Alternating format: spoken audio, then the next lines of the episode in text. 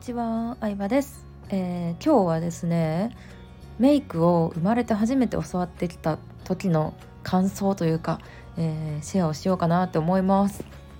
うん、結構こう個人ビジネスで起業してる方とか顔出しして YouTube してる方で、まあ、メイクをね習ったりとかファッションコンサルタントつけたりとかっていう方はね、えいらっしゃったりするんですけど私はもともと好きなものがはっきり決まってるというかピンクとか可愛い系花柄が好きみたいな好きなものがもう明確に決まってるのでうんいろいろなんかアドバイスとかコンサルをされるとムカつくまではいかないですけどもしそれが今まで自分が選んできたものを否定されちゃうのやったらどうしようみたいな気持ちがあって受けたことはなかったんですよね。まあ、ただ、あのー、最近さこうコロナの影響もあって、あのー、ネットで服を買う人がすごく増えてるのネットでお洋服を買ったりとか、えー、化粧品を買ったりする人が増えていてで自分のカラーがブルベとかイエベ顔って2種類あるって言われてるんですよブルベとイエベっていうね2種類のこうなんだろうな肌のタイプがあるんですけどもうそれをね知ってる前提で雑誌でもネットの情報でも出てくるんですよ。そうでこうファッションも同じようにウェーブとストレートとなんかね3種類ぐらいあるんですけどそれも今度ね見てもらうのを受けに行くんですけどでなんかね自分のタイプを知ってる前提でどんどん話が進んでいって雑誌でもブルベの人はこういうメイクが似合うみたいになってえ私どっちとか全然こう診断を受けたことがなかったのでまあね一回受けてみたいなと思って、えー、いいなって思う方を見つけたので、えー、受けに行きました。なかなかね予約の取れない方だったんですけど偶然にもね日程が空いていて本当にありがたかったんですけどまあね結論から言うとねブルベでした。はい。こう美容に詳しい方とかはあのちょいちょい多分ブルベやと思うっていうとかね言ってくださってた方はいたんですけど、まあ、やっぱプロに見てもらったことで明確になって、まあ、ブルーベブルーベースの略なんですけどイエベはイエローベースの略なんですけど、まあ、いろんなねあの調べる基準とかネットにはあの転がったりするんで、まあ、ざっくり言うと白色白でクール系がブルベと言われてますね。イエローベースはあのオレンジメイクとか似合うようなちょっとなんか明るい色。明るいイメージでうんなんだろうな活発な印象なのかな、うん、ちょっと日焼けしてたりとかっていう感じです。まあ、これもあのちょっと説明正しい説明ができてるか分かんないですけどイメージ的にはそんな感じで。でブルベの人にはどういう色のメイクが似合うとかうんこういう色の化粧コスメを使うと肌がくすんで見えるとかあのなんかアンバランスに見えるとかそういうのをいろいろ教えていただきましたね。うん、でまずまあ1つ目に受けてよかったなって思うのがその自分のねあのベースがどっちかっていうのがはっきり分かったっていうことともう一つはあの私自分の顔の悩みがありましてうんあの結構ねなんかね丸顔と卵型の間らしいんですよ顔の形が。丸顔なんか完全な丸ではないけどまあでも卵型の間でなんですけどなんかねほっぺたがねすごくね大きく見えてしまう余白が大きく見えてしまうんですよね。うん、で顔ってなんかキャラクターとかこうアイドルとかもそうなんですけど目が顔のなんだろうな下の方にある方がちょっと子供っぽく可愛く、まあ、美人にもいろんな種類があるんですけど美人に見えるっていうのがあってその目の下のね余白をねこう少なくするメイクを探しどうしたらいいのかなっていうのをプロに聞きたくて、えー、聞きましたね。うん、でまあいろいろ方法があるらしいんですけどこうなんか涙袋目の下らへんをちょっと下げて見えるようにアイシャドウを入れるだったりとかあとはチーク、えー、ほっぺたに塗るやつはこうどういう形で塗るだったりとか、うん、であとねほんとねあのかでなので面長に見えなくしたいいんですよね要は。余白を少なくして面長に見えてしまう顔の形をしてるので。でもねあの私全くメイクの知識がなかったのでずっと面長に見えるようなメイクをしてたっていうのを今日教えてもらったんですよ。まあ、例えばうん顔のなんだろうななんか平坦な顔をしてるから鼻を高くした方がいいと思って釣り針だらけの YouTube のからのね知識とかを得てたから鼻のシェーディングとかを一生懸命してたんですよ最近。でもそれがまた鼻が長く見えると面長顔が長く見えがちらしいんですよね。であと眉毛も平行眉にしすぎてその眉山が一切ないとそれもまたこうのっぺりした印象になったりとかうん。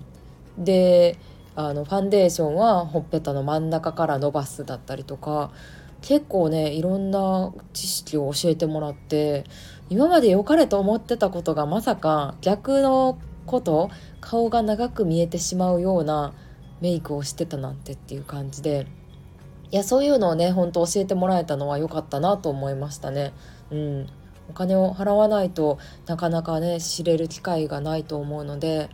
うん、よかったなって思いましたね。まああともちろん自分がこう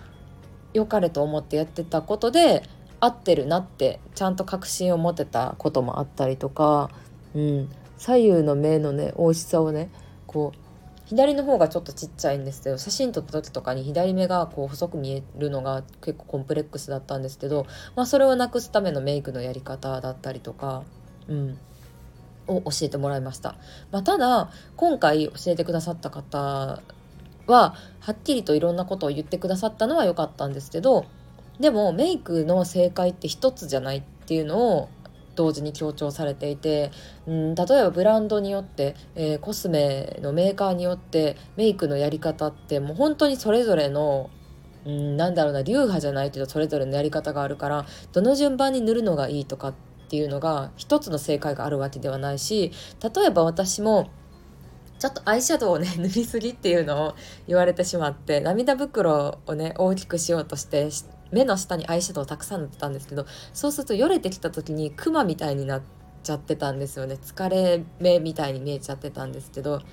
でもただ写真を撮ったりとか動画映えすることを考えるとそういうメイクもありでうん普通に人と対面で会う時のメイクはもうちょっとナチュラルでもいい。だからその化粧の濃さも正解があるっていうわけじゃなくって写真で撮って綺麗に見えるメイクの仕方とう